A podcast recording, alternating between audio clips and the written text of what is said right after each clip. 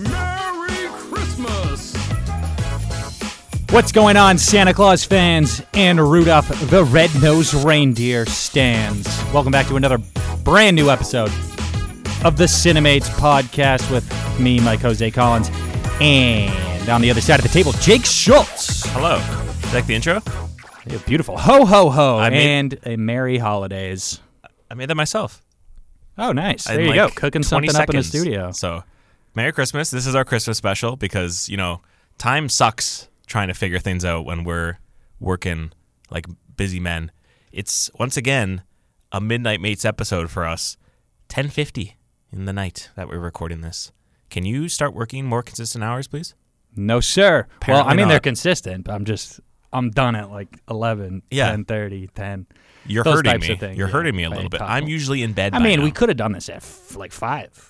You had to go see a, a brand new movie. You couldn't have done this at 5. Why not? What time do you start work at? Me? Yeah. Like 7? Oh, oh.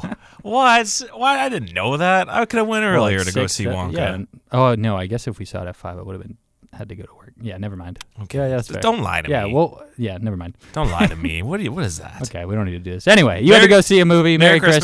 Christmas. Uh, let's talk about a. Uh, Not Christmas. Well, uh, well, I don't know. it's got snow in it. Wonka, Wonka. Lovely Wonka. Yeah, Timothy, Timothy- Chalamet's Timothy brand new movie Wonka uh, with Keegan Michael Key. Uh, we got some a pretty stacked cast in this one. Lots of lots of fun times in there. So I don't know. You're fresh out this movie. Why don't you give me a rundown of what happened and uh, and your review here? Give me a little Wonka time. Sure, I'll give you some Wonka time. This is Paul King's Wonka, armed with nothing but hate. Hatful of dreams. Hateful of dreams? He's the least hating person in the world. Nothing but a hatful of dreams. Young chocolatier Willy Wonka manages to create the world one delectable bite at a time. So, yes, Willy Wonka, you've heard that name before. This is the origin story of Willy Wonka. We have now had three iterations in three different generations of Willy Wonka. We had the Gene Wilder Willy Wonka, we had the Johnny Depp Willy Wonka, and now we have this one. And Paul King, like, there's a lot of backlash of this movie when it first was announced because everyone's like, why? Why would you make another Willy Wonka movie? No one wants to watch a Willy Wonka prequel movie. And then the cast came along, and everyone's like, what? Timothy Chalamet? But then the director came along, and that he was writing it as well. Paul King, if you don't know, is the director of the Paddington movies. And those are two of the most wholesome, loving films that you can probably come along. Kids' films, but also doesn't hold your hand and treat everyone like an idiot. And they are just very heartfelt films. And made me a little bit more excited for this, still a little bit more tentative. And when the film came out and I saw the trailers, I was kind of like, "Uh, I'm still not buying it. And here I am sitting here after the movie is done to say that this is basically uh, what I was expecting from a Paul King film. It is a stylistic film set in the world of Willy Wonka, and that idea of making it a musical paired very well for me and helped to make it a lot more enjoyable. I think Timothy Chalamet as Willy Wonka is genuinely pretty good. I, I was very surprised by his portrayal because in the trailers he kind of looks a little like, oh, is he a little over the top? And he is over the top at times. But I think that he's able to bring that fun gravitas that I was expecting him to bring. And I was surprised by that. And I think that just in general, uh, initial reactions is that King's style was able to overcome a lot of narrative faults in my eyes. And just that last hour was so much stronger than the first hour. And overall, I came out of here thinking like this is the family film of the, the Christmas that everyone's going to be going out in droves to go watch. And I'm pleasantly surprised by how You don't think you're going to go see. Ferrari? No, they're gonna go see Aquaman and the Lost Kingdom. I, I'm pleasantly surprised by it, and that that's a good thing because even my girlfriend was watching. and She's like, "Why do you want to go see that?" But clearly, it's connecting with a lot of people, and I think uh, for good reason. Okay. So what what what'd you like about it? I love the style of the film. I think it's a little bit more reserved than some of his other films. Like Paddington 2 has style over substance, like nonstop. That thing is so stylistic. Uh, this is more of the same, and I think it, it works well because this isn't like full over the top scaled Wonka that we saw in the Tim Burton style. Yeah. Like this is a little bit more keeled back, but the musical adds that style, I think. and the songs are genuinely pretty good. I think some are kind of forgettable, uh, and They're all forgettable. I gotta be there's a couple towards the end that I was like, okay, these are pretty good. Uh, I like the one about the chocolate when they're going through all the, the, the grates and trying to hide from the police. I think Yeah, that one's pretty that fun. The Oompa Loompa ones, that's literally all Well. Oompa Loompa was from the first. Right, but I enjoyed that they like did, did that as like a recurring thing for his character. Was My favorite one was kept the doing it. giraffe. The giraffe one was I good too. He does milk that giraffe. It was just so weird. It, was- was great. it- I, I really like that one. So, I, like genuinely, a lot of the, the main things that I was expecting to hit. It's a well acted film, like you would expect that from the cast. Even Sally Hawkins in her small roles, like is very impactful yeah, and builds that she, relationship. She stole the, those scenes. she builds that relationship that you had between Wonka and her mom very well in like small amounts of scenes. Like you really cared for that, and I think that dyna- dynamic between Timothy Chalamet and the kid character in this film. I'm already blanking on her name. Noodle. Noodle, yes. Uh, like very well done and a very loving relationship that you really felt. And i think that those points when they like fully sticked on those emphasis and the, the the building of the friendship and the family really stuck well with me and that's what paul king does really well is finding these isolated people and giving them a home. That's what he did with paddington. That's what he now did with wonka and these characters. And i think it just it worked really well for me and it just all hit well.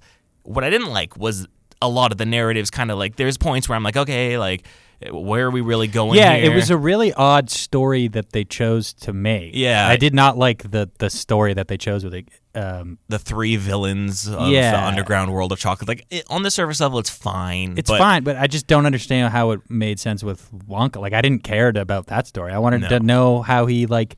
It's it's basically him coming to where are they like France or somewhere, Somewhere. trying to start a chocolate shop, and then he, this the chocolate uh, gang is like our cartel is not letting him have it, not letting him do that, and he has to like find a way to make a chocolate store, and that that's it. But I don't care about that. When it, when I heard about a Willy Wonka movie, I wanted to be like, how did he make the chocolates, or how, like he has all these cool stuff. Like I, I didn't really care about this story, so I agree with you. I don't think the narrative was that strong.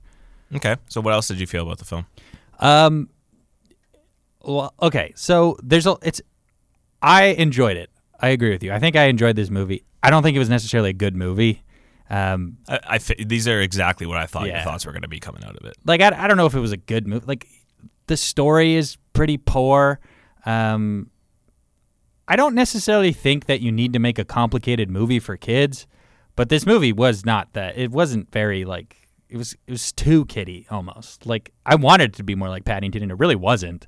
It was. It didn't really. It, it tackled a lot of challenging themes, uh, which was fine. It was just an odd way to do it. Like it tackled like like gentrification and like stealing from different people's cultures and like Marxism. Um, and then can you? I think the biggest one for me was like, can you overindulge in nostalgia and and in your dreams, uh, which is why I think that that that being like the biggest theme of the movie kind of worked well for the third Willy Wonka movie that we've seen. Um, and then it was like all sources of power or structure are bad, except Willy Wonka's, who eventually makes a nice chocolate tr- factory. Like they even tackle a church. Like the church is evil for some reason. Played by Rowan Atkins. Um, yeah, he got the biggest ovation in our theater. Like literally, Oh, there was like really? a general like, "Whoa!" Someone went, "The goat, the goat." I was like, "Oh, oh, okay." I think the it just didn't really work as a Roald Dahl weird type movie. I think the approach was pretty bad. The approach to doing a Roald Dahl movie just didn't really make sense for me. I like I didn't understand that this was a Roald Dahl world. Like there was no I didn't I didn't see the menace or the evil behind Willy Wonka, which is in the character. Like mm-hmm. Timothy Chalamet is doing something completely different. It's not the other Willy Wonkas, so you have to like leave those ideas of your Willy Wonka at the door. But they're still doing a like Roald Dahl. They're still trying to do something rolled dolly, and I think they should have committed to doing either one because Timothy Chalamet doesn't really work in this world for me. Okay. His performance is good. Yeah. I, I liked him, but Mm-hmm. I think in the pantheon of when we view Willy Wonka's, like they'll probably do another one in like 20 years with a different Willy Wonka. We're gonna view them as like Batman's and Spider Man's. I feel like he's gonna be like Andrew Garfield or George Clooney to the Willy Wonkas. Do they all have to be the same? No. I don't think I don't think so at all. And I th- I listen. I want to defend this movie because I I, th- I don't necessarily think this is a good movie, but I had a really good time with it, and that's where I want to stand with this. The music is pretty forgettable, Mm. but it's really fun. Yeah. And it's kind of like a, a fun little callbacks to like Mary Poppins esque. Like I, I like musicals like that, where it, it doesn't have to necessarily be these showstoppers, because there's no showstopper in this. It's like what we're saying. Like, is there any really memorable song? There's no showstopper, No. except at the end, but that's from the original Willy Wonka movie. I had a fun time with it. And I think Timothy Chalamet really moves in his own way. And it's a super, like, you just can't compare him to any of the other Willy Wonkas because he's doing something completely different. Yeah. It's it's totally different. It's the most depth we've seen from a Willy Wonka, I feel like. But I don't want that, and that's a big thing about Willy Wonka. But you're going to get it regardless. I don't want to know about the character. He, I want him to be this mysterious figure to me. Well, then that should be just an issue with the doing an origin story in general, then, because you're going to get that one yeah, way or the other. And, and th- th- I hated the story in this. The story was dumb to me. yeah, that's fair. I I- like I said, I, I I don't think anyone really wanted to sit here and be like, I want a Willy Wonka origin story. But for what we got, his character beats, I think, were one of the more stronger aspects of the film because it really, when they moved into talking about the man behind oh like the smile and why he makes chocolates and because it reminds him of his mom and finding that connection. Yeah, I didn't want to hear that. It's like when they did with Johnny Depp. It's like my dad was a dentist. Like I, I don't care about that. I think that ruins the character. To be honest, I, I, it was a great moment for the movie they were trying to tell. It just didn't fit in the Roald Dahl of the movie. Like it didn't fit in any Roald Dahl story. It wasn't a Roald Dahl story. The, the way that they structured the movie too, and that they're like, uh, the the way that they like portrayed the sets, uh, the, the the actual sets of the movie, like everything where they were, was really not Roald Dahl. Like I didn't understand what they were trying to do. The approach to this movie didn't make sense for me. But what is Roald Dahl for you? Because we talked about this weird, weird Anderson. stuff. And Wes Anderson, like as faulty as those movies were, because a lot of it was just stupid Wes Anderson stuff. This movie, it, it didn't explore that. Like, go watch the original Willy Wonka movie. I've seen it. Yeah, like, like that is like an, a creepy, odd world, and that's what this should be. That's what this should have been because they tackle like pretty interesting themes, and it should have been in a weird way where it's like we're gonna tackle like capitalism in this super funky world where people can float and, and hover and stuff. But like all of the sets didn't really make that much sense for me. I, di- I didn't understand the approach, and I didn't like the story that they chose to go with. I don't think you would have gotten that with Paul King. I, I just don't No. think that's within his pantheon. And that's fine, but I, it just didn't work for a Roald Dahl movie. Mm. Fair. I like. I get what you're saying. I just I feel like you kind of have to separate that a little bit more because like I I tempered my expectations of expecting something like super weird when I saw that Paul King was attached to it because Paddington's not a weird movie at all. Like yeah, it's, but it's a little Willy strange, Wonka is. Yeah, okay, and but he has spurts and moments of it. But this is also an earlier version of Willy Wonka. And But it's the character. The character itself is weird and out there and strange. yeah, but no two characters are the same. No two interpretations are the same, and I'm fine that we didn't get an extremely over the top, Yeah, but th- weird that's Willy it. Wonka. Sure. But that's not my argument. My argument is that it was fine. Yeah, I agree with you. It's fine. yeah. But that's not what I want from Willy Wonka. That's fair. That's what I'm saying. Yeah, that's fair. Uh, you, what you you think that the so you say the music's whatever. Okay, well, listen, if you go watch the original Willy Wonka, like, also the music's not, it's the same type of music. Like, it's also kind of forgettable. Yeah. Oompa Loompa and Come With Me. Like, when they did that at the end, it was, it was beautiful. And I really liked how Timothy Chalamet, like, moved through this world. I, I watched this with Maddie, and she really despised this movie. She actually said it sucked. And she was saying, she made a good point where it was like, if you're to do, uh, like, a Dick Van Dyke type of person, you have to move like you have to move weird. You have to move in some like interesting way. Like Dick Van Dyke wasn't necessarily the greatest singer. Nobody in this movie is a good singer, by the way. Not not a. They're all good. I actually did enjoy Timothy Chalamet's voice. He's just not like a strong like powerhouse singer, which is what you expect from musicals. It's kind of why I have an appreciation for this, because it, it was it was a musical, and you're right. It just kind of added to the the fun of whatever he was trying to do. But I actually disagree with her because I think Timothy Chalamet moved in this world kind of fun. I loved when he got up on the table and he tap danced. Like that was great. The way he walked around, the, the balloons when he's just floating around. He's charming. Yeah. Uh, what killed a lot of it for me though was the CGI. It was kind of brutal. You know, like the CGI just, giraffe. just the giraffe was fine, I, but but I mean like him just sliding down a pole. Like, why did you have to CGI that? I don't think it looked too too bad. I've looked seen ugly, I've seen a lot worse. Yeah, but it's just kind of ugly. You also saw it in IMAX, so you might Yeah. have been super enhanced to the visuals. I didn't think it looked too bad when I saw it in the theaters. I think the the sets, great. even though you say you weren't a fan of the sets, the set design looked really good. Uh, the I so. cinematography looked good. There's so many like it, shots, it especially felt at night. like it felt like a, a high school play. It was like these are the three places we are, which is fine. I'm not I'm not knocking at it. Yeah, but Listen, it looks good. Like the way that they're able to put I don't I didn't the think it looked stuff around the shots. Like Paul King crams so much into shots to make them try to feel big and more in like more in tone with what he's doing. And like the shots, especially outside with the boat and like you see the city lights and everything like that. Those are like great looking shots. And like Yeah, there was a lot of good looking stuff. There was also just like not though. But Like, like, it was give and take. Like that's if you wanted a slightly more extravagant film, like I get it, I understand. Uh, but from not even extravagant. just more Just like there was a lot of stuff that didn't look good. I mean, fair enough, but I, I just, I feel like knowing what is in this director's wheelhouse, he could have probably done something a bit more strange. But for what he did, I think it was for what the story was telling. I think it told its purpose as well because that over the top aspects, which you got inside of like his when he's dreaming about what his idealistic work is idealistic shop and then when you finally get his shop those are like those dream-like moments that you get and at the end. But everything throughout that is supposed to be his growth towards his dreams and like you had to get them built up and you had to see kind of a little bit i think that's me reading outside of the text a little bit with how paul Yeah, I didn't get I didn't get that. to do that i think that's just how he did it and because those scenes are the most extravagant scenes that there's a reason that the other ones aren't as big is because we're building towards those moments. That's why the film Sure, maybe. ended on a massive I didn't like scene that then. of this old place getting built up into this colorful, wacky, wild place. It's because it's an origin story. It's telling to get to that point, which is that over the top Willy Wonka. Which is why I think I, I, Nah, get, I didn't get that. I get what you're saying, but uh, that that's my interpretation of this is that those other moments are building towards that big moment. And Hmm. is there a sequel that they probably could do and eventually? Sure. Do I want it? Probably not. But I Yeah. think that building to that was I actually think they ended in a way that it doesn't need a sequel. no, I don't think that so either. Especially with what Hugh Grant has been saying about this movie, uh, he he's probably not coming back as the Yeah, he sucks. By the way, he I hate Hugh Grant. Uh, like I think he's just a awful person, and a lot of the performances he puts in, he just does not care about anything anymore.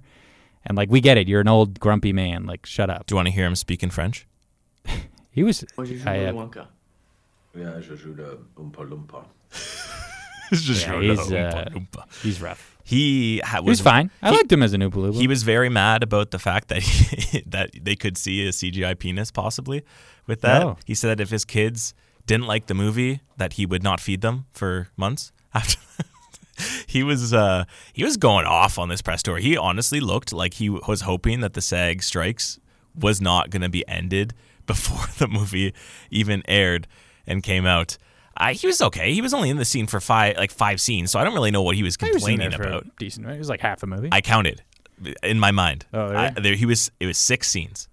Yeah, he's like he's he's. So why are you complaining about having to be in a CGI suit the whole? Yeah, Like, he was he was fine. I don't shut up, Hugh Grant. He was fine. I, I liked him. yeah, He- I think he was, I thought he was good in the movie. Yeah. Yeah, he he fit the role. There was well. no like incredible performance, but I did actually enjoy what Timothy Chalamet was doing. I thought Olivia Colman was really good too. Nah, I Olivia didn't, Colman's I didn't like good. either of those two. They- Really? Yeah. Were- it was just like okay, you're there. I don't know. The jo- the first joke was kind of like a little outlandish. And I- nothing was funny. no, there was nothing over the top funny. Nothing made me laugh out loud. but that was the one where I was kind of like, oh, that's kind of funny. And like the chocolate, uh, not the nuns, what the chocolate choir. Oh, yeah, that was funny. That was yes, funny. my lord. But nothing made me laugh out loud. No, but it's like Chuck. It's enjoyable, and that's what I think the point of this film. Like, it's a family fun movie that is surprisingly decent. That everyone's gonna go out and see. It's already making a lot of money. It's gonna get so much money this weekend, especially with a lot of these other films coming out. Like, no one's going to go see Aquaman. Everyone's going to go see this, and I'm pleasantly surprised with what I thought this originally was gonna be. That Paul King did Paul King stuff because he has King in his last name for a reason, and he brought this to a way more enjoyable film than I was expecting. So I gave three and a half. That that's Three my overall half. score. Yeah, I gave it three and a half. I, like I said, narratively, I think that there was a couple things that I, I wish was a little bit stronger. That the third act was a really, really good and really, really solidified me enjoying a lot of the movie. Uh, it was just the kind of the first act. I'm like, okay, like where where are we going here with this? But then once he finally started to get that family dynamic, that's the stuff that I really like in Paul King's stuff. So three and a half for me. I wish he was doing Paddington three. He's not. He did work on the script though, so I have a bit more faith. Uh, so three and a half for me. Yeah, I enjoyed it. Um, I I I enjoyed the performance of Timothy Chalamet. I thought Paul King actually was the reason that this movie did not do well. I think the approach he took was uh, just a disastrous for trying to tackle Roald Dahl.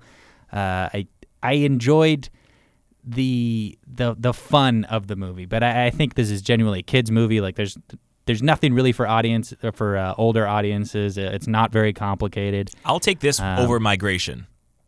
Like, I'm sorry, I'm not Sure. gonna go sit and watch an Illumination. You're just making a film. lot of excuses about why you like this. You haven't even really said other than narrative wise. Like you, you're able to look at a movie and say, "Oh, I didn't enjoy something about it." Yeah, I d and I did. I, I think narrative, and I, I, I just don't think it's like a strong film. It's just a cer- like it's a s- it's a good movie. I, I don't think that. I think there's a lot of issues. There, there's like a ton of issues, and it's all with the director. It's all about the approach to this movie. I think you have to cast also more people who could sing. Uh, Keegan Michael Key is just weird. I don't know what he was really doing. fat. Was, yeah, he just got fat, and that was like a joke, I guess. Uh, but you know, it's it's very fun, and I really like this approach to musicals. Uh, I was really excited about a Timothy Chalamet movie, excited about a Wonka movie, and excited about the fact that it was a musical. And all of those kind of disappointed me. But it, you really do have to leave all of the older Wonka stuff at the door and just sort of go in like this is a fun kids movie, and you know I want to have a good time. The music is fun, everything is fun about it. Nothing's really laugh out loud. Nothing's really for adults. It's not very complicated, which is something that you want from the guy who makes Paddington. Uh, but yeah, I think you're right. It's fine, serviceable, uh, family fun. Three stars. Yeah, fair enough. We're not far off. No, I just think you enjoyed one thing about it, and I enjoyed another thing about it, but we disagree about what we like. Yeah, I don't know. It's fine. It's what movies are. Yeah, I just think of the in in the greater scheme of things, this will go down as like a yeah. This is an interesting project. Timothy Chalamet chose. Yeah, and that's fine. Like, not everything needs to be like five star classic. I No, I enjoyed it for what it was, and it left me like cool. And yeah, that's now- it. I enjoyed it for what it was. Now here I am, three hours later. I'm just kind of like, okay, like I, I saw it, and I, it's not going to leave too much of an impersonation on me. Nah. and that's also like that's part of a knock of a film too. Like you can enjoy a film, but you don't have to be like love it and go head over heels with it. And like if I'm not going to remember it like three hours from now, like that's going to inf- Yeah. affect my my scoring of it. So yeah, okay, fair enough. There you go. You want to move on to Cine News? Let's go. Drop me that Cine News. Wow, Cine News. We need to get an intro. Someone please make us an intro. Well, did we ever get the bell shut? The bell shut? Uh, eleven fourteen.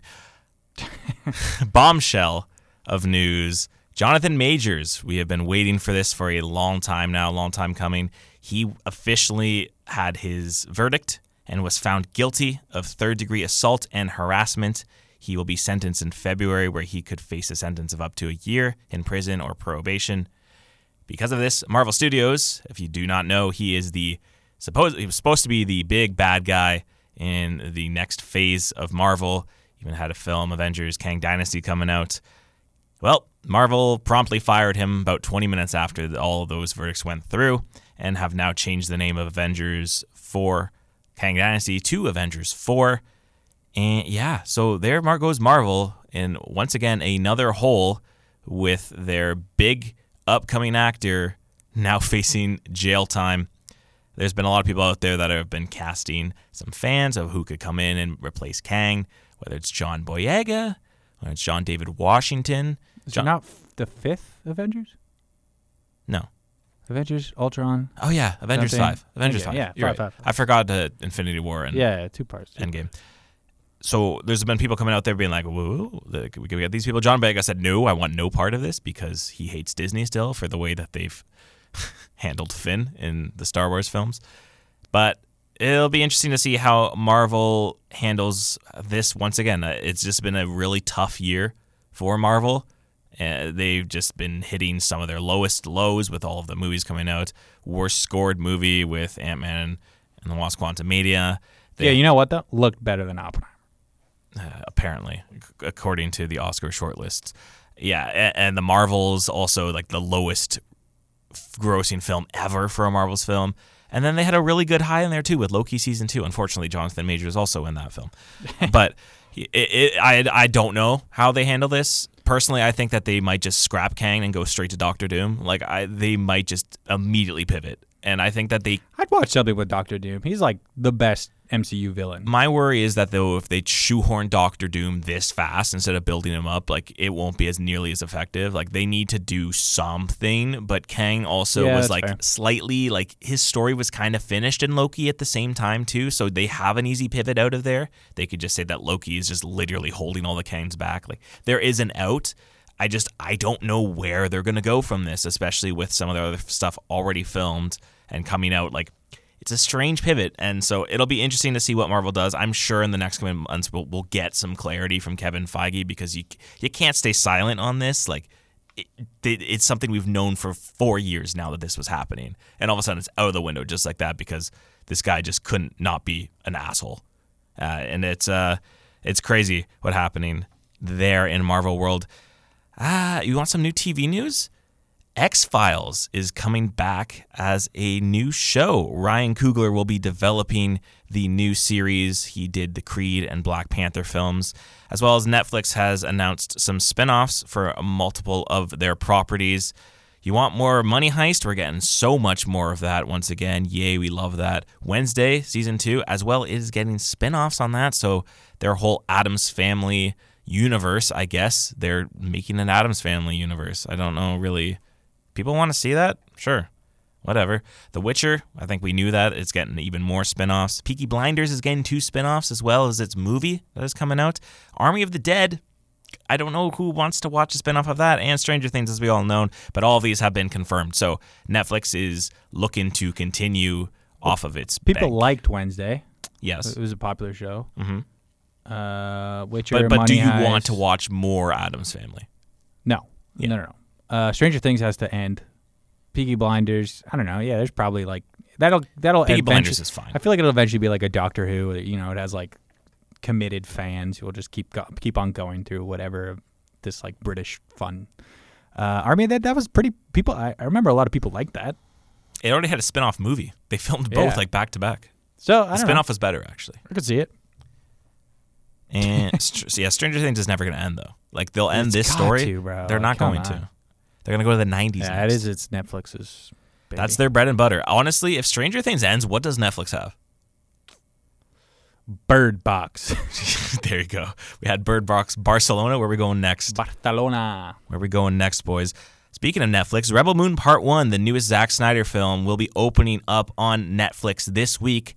However, this cut, that's right, you heard me, this cut also aired in theaters within the past couple weeks to extremely bad reviews online. Zack Snyder has come out and said that this is not the cut that he wants people to watch. He Oh, said come on. he said that there is an R-rated director's cut version coming next year, which Oh, was already on. planned as his version, but Netflix scrapped multiple parts of his film. he films. can't keep doing this. And people are saying that the movie is literally missing plots. Like there's straight up nothing in this film because they cut out so much. He said he wanted to add he adds that he wanted the main film to be that R-rated cut, but at this sort of scale and cost, you say it's not 100% responsible to have that demand. So this is a family-friendly version of that cut which cut out most of the film. Which is why people are like, this All is right. literally not a film that they were watching. So it could be an interesting disaster coming out on Netflix on Friday. I might wait. I don't know if I really want to watch that. If I'm being told that, like, literally Zack Snyder's coming out before the movies even come out saying, this is not the cut I wanted, that's pretty crazy. So I, I'm kind of more inclined to trust him on this because he's he was right about Justice League. It wasn't his film. And I feel like they're doing the same thing here. It's kind of crazy. Yeah, but then he dropped the Snyder cut, and and it was way better. sure, but way better from like a forty percent to a sixty percent. Who cares? Yeah, but if you're cutting out an entire chunks of the film because of Yeah, the this will be this will be intention, interesting. Well, we can't really talk about it until Like, it's, imagine if you were promised an R-rated film it's by just. Netflix. I think it's just funny that it happened to him. it's crazy. It's uh, like He's not like poor guy. You can't keep getting away with this. all of his movies. So that'll be coming out sometime next year as well. Part two has already been filmed. They filmed them back to back, so that will also be coming Ah. out next year. It'll be interesting to see what cut of that comes out. I'm assuming it'll probably be a family friendly cut beforehand. But uh, poor Zack Snyder, just getting tough. cucked by people over and over again. Want more Godzilla? Yes. Black and white Godzilla minus one has been announced for a theatrical release. Looks so sick.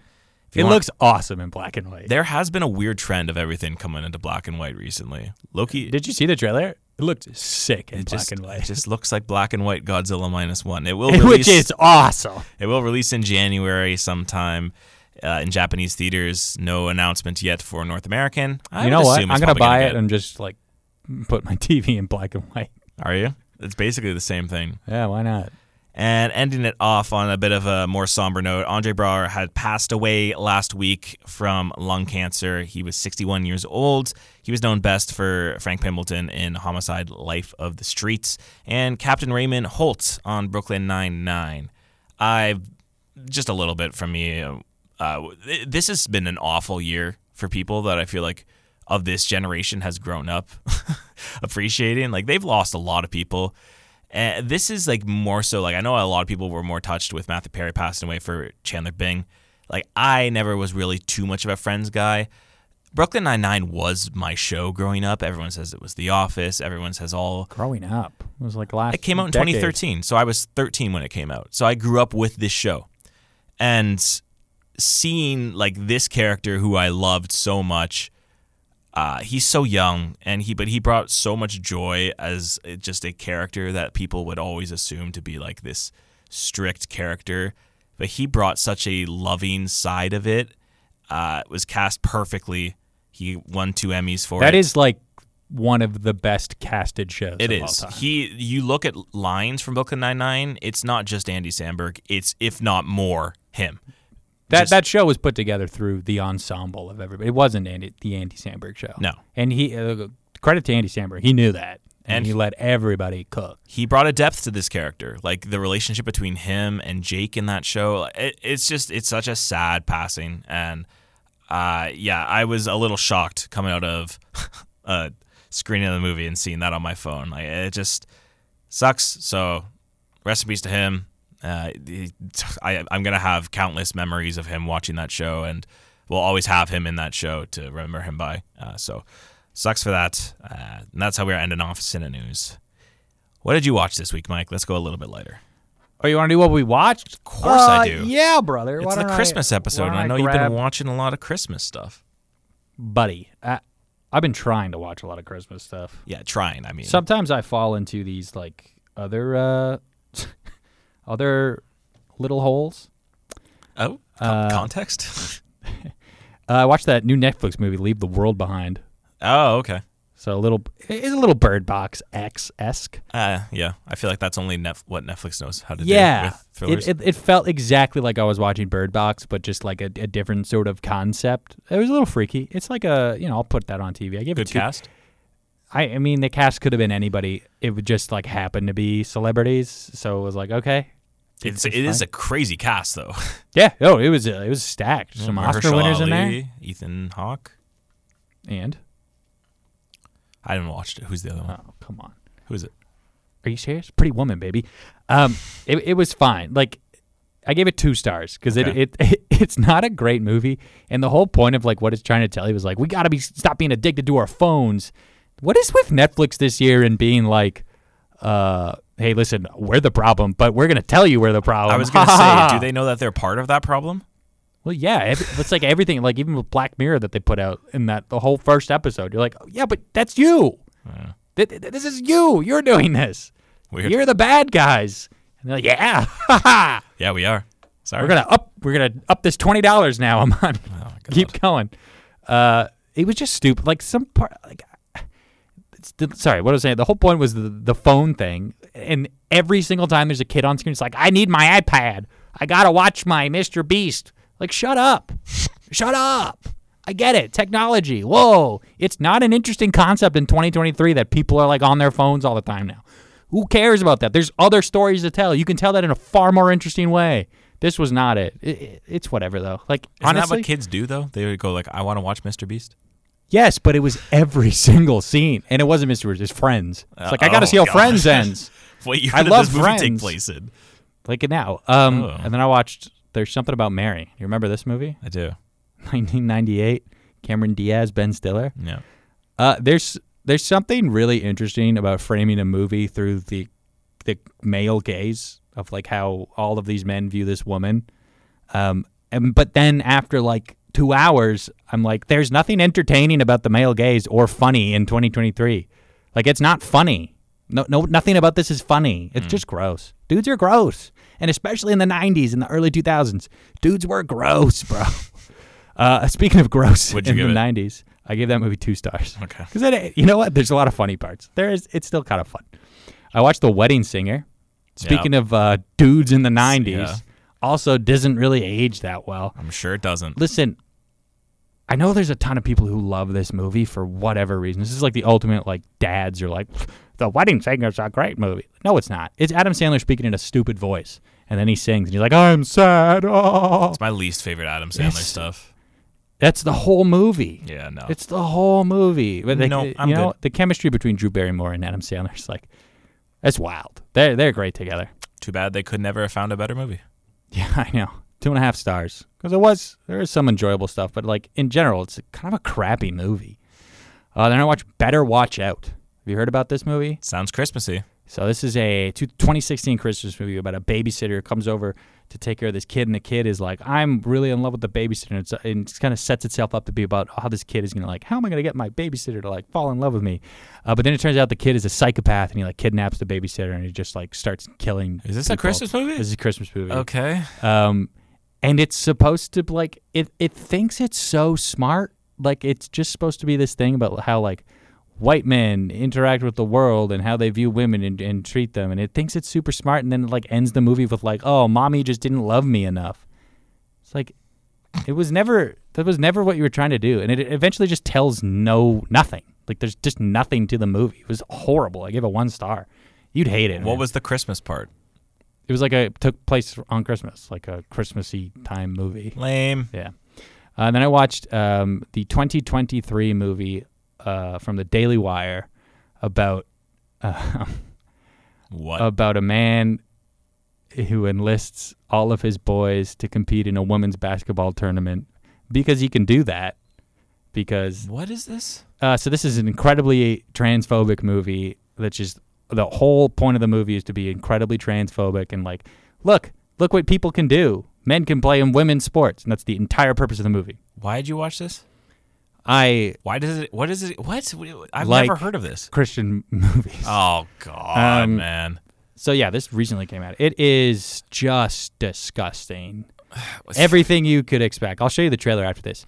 But there is a point in this movie where eventually it just stops being transphobic, transphobic, and it's literally just like montage compilations of women getting punched and like hit with basketballs.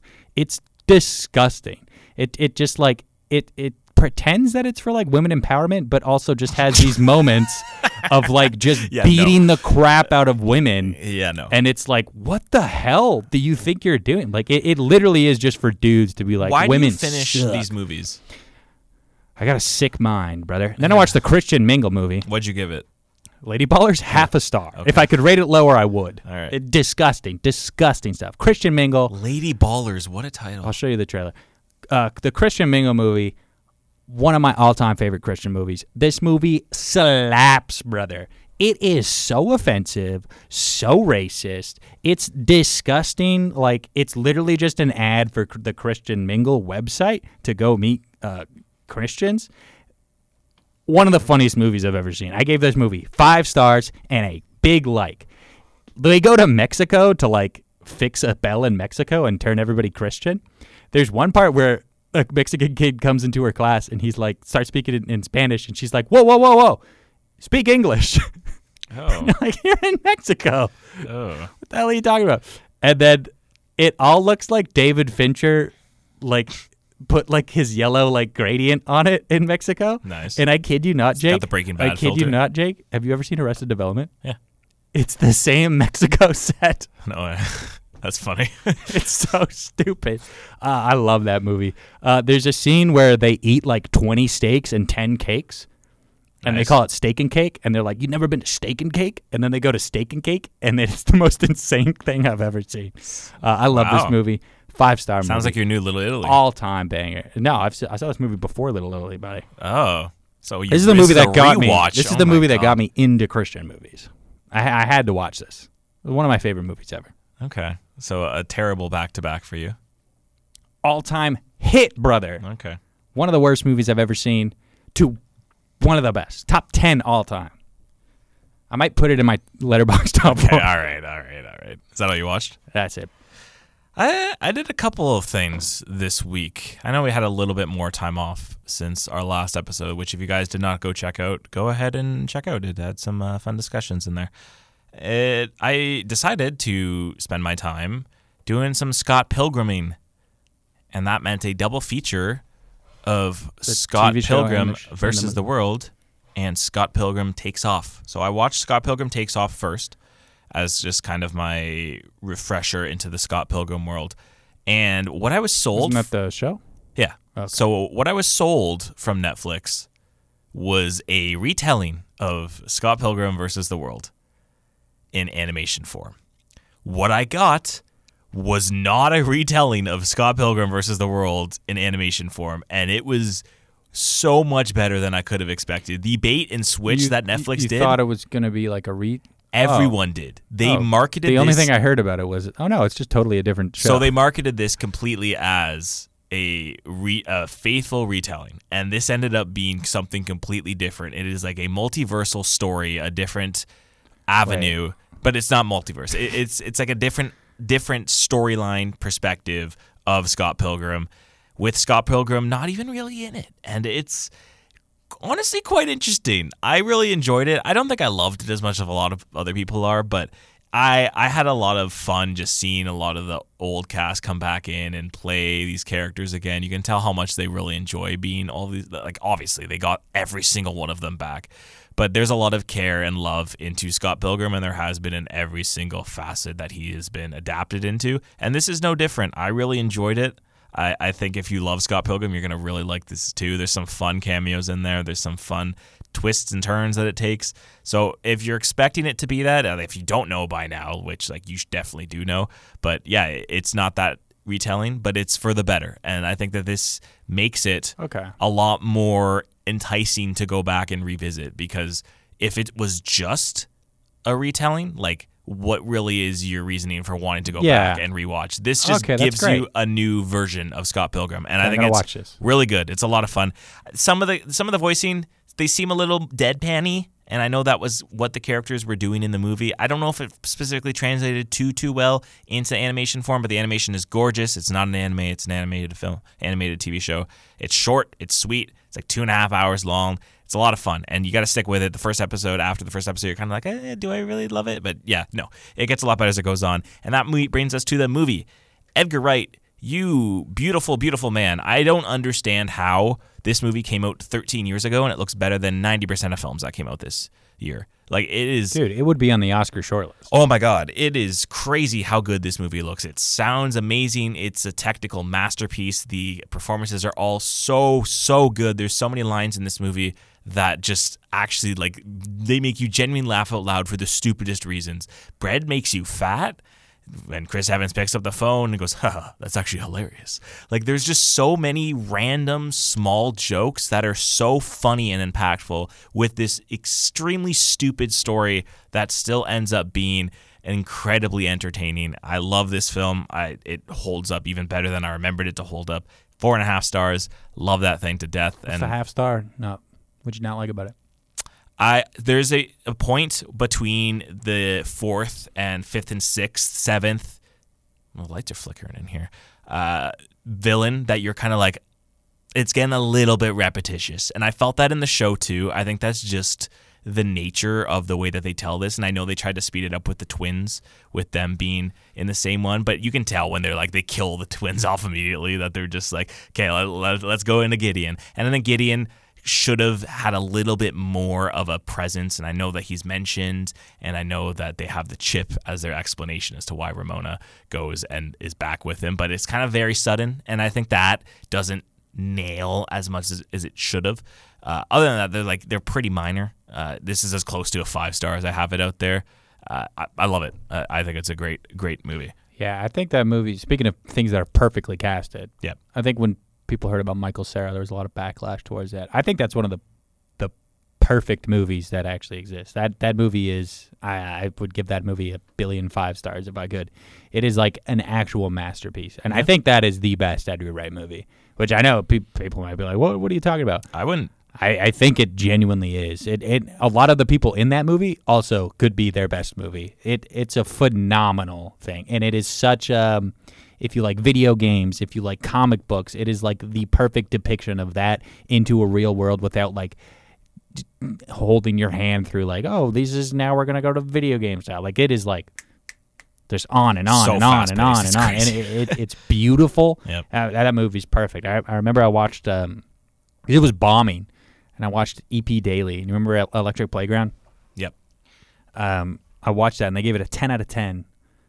Or, or was it the what they also have like two minute review? Whatever, Victor Lucas or whatever he was. in. Something like that. Yeah, uh, they gave it like two 10 out of tens, and I was like, wow, there's no way that happened. Then you go watch, and you're like, I want to play bass. True. It does make bass look really cool It looks sick, bro. All the music in that is perfect. Yep. I- It's one of the best movies ever We made. are sex bomb. And you know what? It's not even faithful to the the book because the book No. w- wasn't even done when they made that movie, and it was like, wow, it, it doesn't even matter. Yeah, I, I, I wouldn't argue. Like I, I think a Shaun of the Dead is a little bit higher for me. I just because the humor in that movie is. have really you watched funny. it recently? No, I have not. I, I might do an Edgar Wright rewatch because You know what? He he's got kind of a little iffy with his endings because I do agree with you that that ending was like sort of felt rushed through and like they didn't build it up enough. It was rushed through. and the ending to Shaun of the Dead I also did not enjoy. it was rushed through. But the ending itself of Scott Pilgrim is really good. Yes, like the ending itself, running, walking but like going to the final that. boss was kind of a yeah, little odd. it was a little rushed, and that's some of my issues with the film. But like, he's a director that has just he hasn't missed. He Oh, Baby Driver's a huge miss. no, I hate Baby Driver. No. the movie's just a disaster. no. The editing's so good in that movie. Sure, the editing's fine. It was just not a very good movie. I've only seen his movie. So Scott Pilgrim's actually the only one I've rewatched of his filmography, and I have every other film. I should do a rewatch. I actually like despise Baby Driver. I think that was such a miss. okay, I hear you. I hear There was so such a great opportunity to do anything.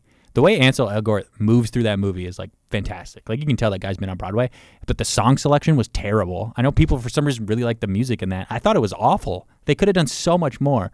Uh, and exactly that ending to that too. Like you're supposed to have go through Yeah. these waves of things. Yeah, no, doesn't end- end great. the ending's not The narrative in that movie wasn't wasn't good. I that that movie did, did make me a fan of Ansel Elgort before you know he was a bad guy. I think Last Night in Soho has a good ending. Yeah.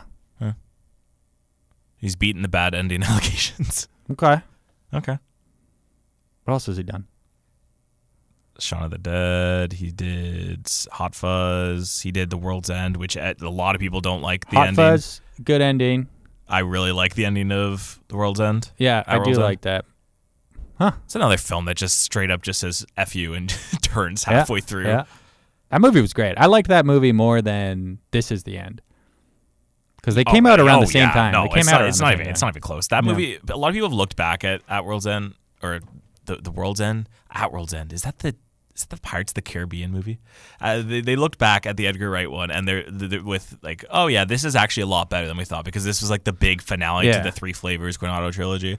It, it's so much better than people. You know, when it, when it came out, people did not like it too. People thought Oh, it was the worst one. And I actually Yeah, I know, watched it what I and was like, hmm, you know, it might be better that I think Shaun of the Dead is actually my least favorite of those three. I think Hot Fuzz is my least favorite.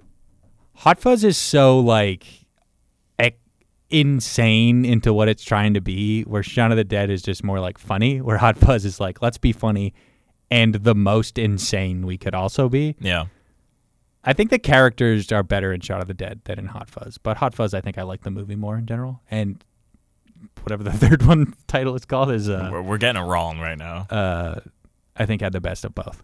Okay. Yeah. Super Edgar Wrighty and great characters. What I learned is we need more Edgar Wright in the world. I watched yeah, honestly. I watched the one Christmas movie that I have seen so far this year because I have not really had time. Well, I guess Wonka we can count as Christmas. There's snow in it. Arthur Christmas. This is an actual Christmas movie. This was a Sony animated film that came out in 2011. Uh, I I've seen a lot of good things about this for a lot of years now. It's got a really good cast: James McAvoy, Hugh Laurie, Bill Nighy, like a very very good cast. Laura Linney, and it's about this guy named Arthur who is a kid of Santa Claus, and what happens when one kid doesn't get their present delivered, and he has to go on a journey to give the kid the Christmas present. It's a really funny movie. Like I we talk about I talk about a lot that kids movies are usually very stupid and I don't want to sit through bad Christmas bad kids movies because I have to watch really bad jokes. This movie has so many jokes that is thrown at your face that you're like, "Oh my god." Like how do they get away with the censorship of this movie? They throw the Cuban Missile Crisis at you. There's so many sex jokes thrown in there. The old grandpa is literally just like throwing one liners left, right, and center. And he's got like old war medals on him too. Like it is crazy the amount of jokes that are thrown at the screen at this movie. And I really enjoyed it because of that. I think that I. A lot of people like James McAvoy in this movie. He's Arthur he his voice performance is good, but he's yelling like ninety percent of the movie, and that's probably makes the kids go ah ha ha yay look at the kid yell. Uh, kind of got on my nerves towards the end of the movie, but I think it's a really fun movie uh, and a really like enjoyable film to sit through. Like it's ninety seven minutes long. It's so short and I just laughed a lot of the movie, like genuinely surprised by how funny this was. So I gave it three and a half stars. Uh, the animation's a little rough. It hasn't aged too too well animation wise, but it is what it is. It came out in 2010. But uh, really funny movie. Pleasantly surprised by that. And I watched a early screening at TIFF for All of Us Strangers. This is going to be uh, possibly a spoiler at the Academies coming up this year. This film doesn't come out till January. Uh, it's directed by Andrew High. Uh, or Haigh, I, I, don't know how to say his name, but it, it stars Andrew Scott and Paul Mescal, as well as Jamie Bell and uh, Claire Foy. So it is the four of them, and what, what this stacked, stacked, hotties on hotties, absolutely stacked.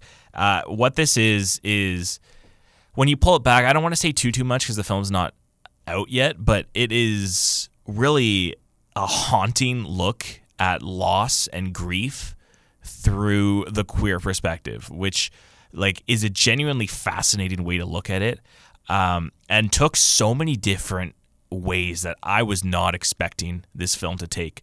Like I thought I had an idea of what this movie was going to be, but no, the, the imagery in this film is genuinely striking, and I hearken this a lot back to a ghost story, which is the David Lowery film that came out a couple years ago. It's very similar in that aspect that it's just the way that Haigh is able to look at that depiction with his imagery, like through mirrors and different scary scenes, like genuinely terrifying. Like they feel like straight out of a horror film. But when you peel back the curtain with Andrew Scott's character and you learn more about why this is happening and why he's feeling that way, and really the icing on top of the cake with that is the chemistry that he has with Paul Mescal. Like the two are insanely good together. And when you are just really dissecting their relationship and pairing that with the the family relationship that Andrew Scott has with his mom and dad and that loss and trauma, it's just honestly mind blowing when you're sitting and watching it. So many people were crying towards the end of the film, like it's a tearjerker. The ending is a little bit in your face, really fast. And I kind of was a little bit floored that that was the direction that they went with. But I sat with it a lot more, and I took a lot, a long time to review this film because I had to sit on that ending because it's such a jarring shift that I still ended think it's really effective. And I ended up really, really liking this film. And the more I sat with me, I ended up like loving it a lot more. I give four and a half stars. Like I genuinely think that this is Andrew Scott's best performance, and he has had a ton of good performances. You look at Fleabag, even in Black Mirror, he's really good in that Smithereens episode. And I, I, I do think Paul Mescal's good. I don't think he's like anywhere close to the levels that he reached last year with Aftersun, but he's a really good foil to Andrew Scott.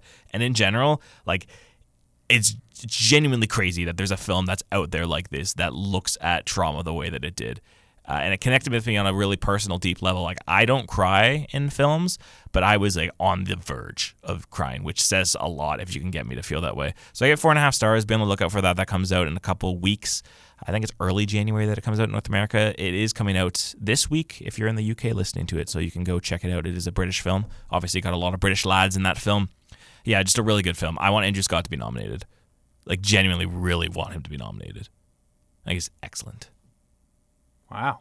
That's Yeah. a glowing recommendation. It's a good movie. I I don't like genuinely like it feels like every year a film like that comes out that doesn't feel like it's up my alley and then I end up completely loving it. Aftersun was the exact same way last year. Like I was like this doesn't seem like it's up my alley and then I watched it and I was like, "Oh my god, like just haunting imagery I think paired in a drama film works so much more effectively than you would expect." And what? Haunting imagery in a children's film? no, like just the idea of Comedy? No, the idea of looking at specific relationships through a horror lens when it's not necessarily a horror film. Like it's Ah. not used as a horror. Like that to me is really impactful. And that's what a lot of Aftersun built up with so many scenes like the under pressure sequence. And this film does the same way. It, it, it's genuinely crazy. And I want to go watch the director's other films because if this is, I've never heard of him until this film. Uh, he deserves a lot of the credit for this film. It's a gorgeous looking film as well. Uh, yeah, just a very good film. I can't say enough good things about it. Slayer, Why don't you tell me what's coming out? Uh, yeah, this time I'll actually tell you what's coming out after last week. Me missing Chicken Run. Uh, how dare I miss Chicken Run 2? We got a ton of movies to watch this week. Oh my God. I uh, we're gonna have a jam packed episode next week because So, yeah, uh, let- we got to let's- see a couple. of Let's give you a bit of a rundown on what this schedule is going to look like for the next couple of weeks. So, no, obviously, this is supposed to be our Christmas episode because we're not going to be meeting before Christmas. It's a busy time right now, okay? But sometime before the end of the year, we will be coming out. Probably, honestly, it's going to be pushing like January 30th. We will come out with an episode of. January thirtieth. You don't want to do it at the end of this year? Oh, sorry, December 30th. January. Oh my God. Yeah. Yeah. A whole month. You guys got to wait a whole month for another episode. No. So, in about a week or so, we're going to come out with just recapping what we have on our watch list. That's all we're going to be recapping is just what we think that we need to watch on our watch list. So, I have like about 10 movies that I'm going to be catching up on. And we're going to hopefully be able to rapid fire through those films as well as any others that, Mike, you feel like you haven't seen. We'll get like a general consensus of films that we should be watching. But if there's any other Yeah. ones that we feel like we've missed on our list that we want to bring up and do before we get our end of year, which will be our very next podcast, which will be in 2024. Crazy to be saying that, that we're two years got this podcast in two separate years 2023 and 2024 crazy so that year that episode will be our end of lists so it'll be best films of the year worst films of the year and as well the very first cinemate awards Yeah. Hey. where we will be uh, giving our way our fake awards for films that we saw Some here. people are saying it might be better than the Oscars. I- which listen, oh, the Oscars the past couple years, you can make the case. This you guys are going to enjoy this one. well considering you don't like everything ever all at once you could make that case that one was a good year of oscars But We're not doing this. I'm not doing this again.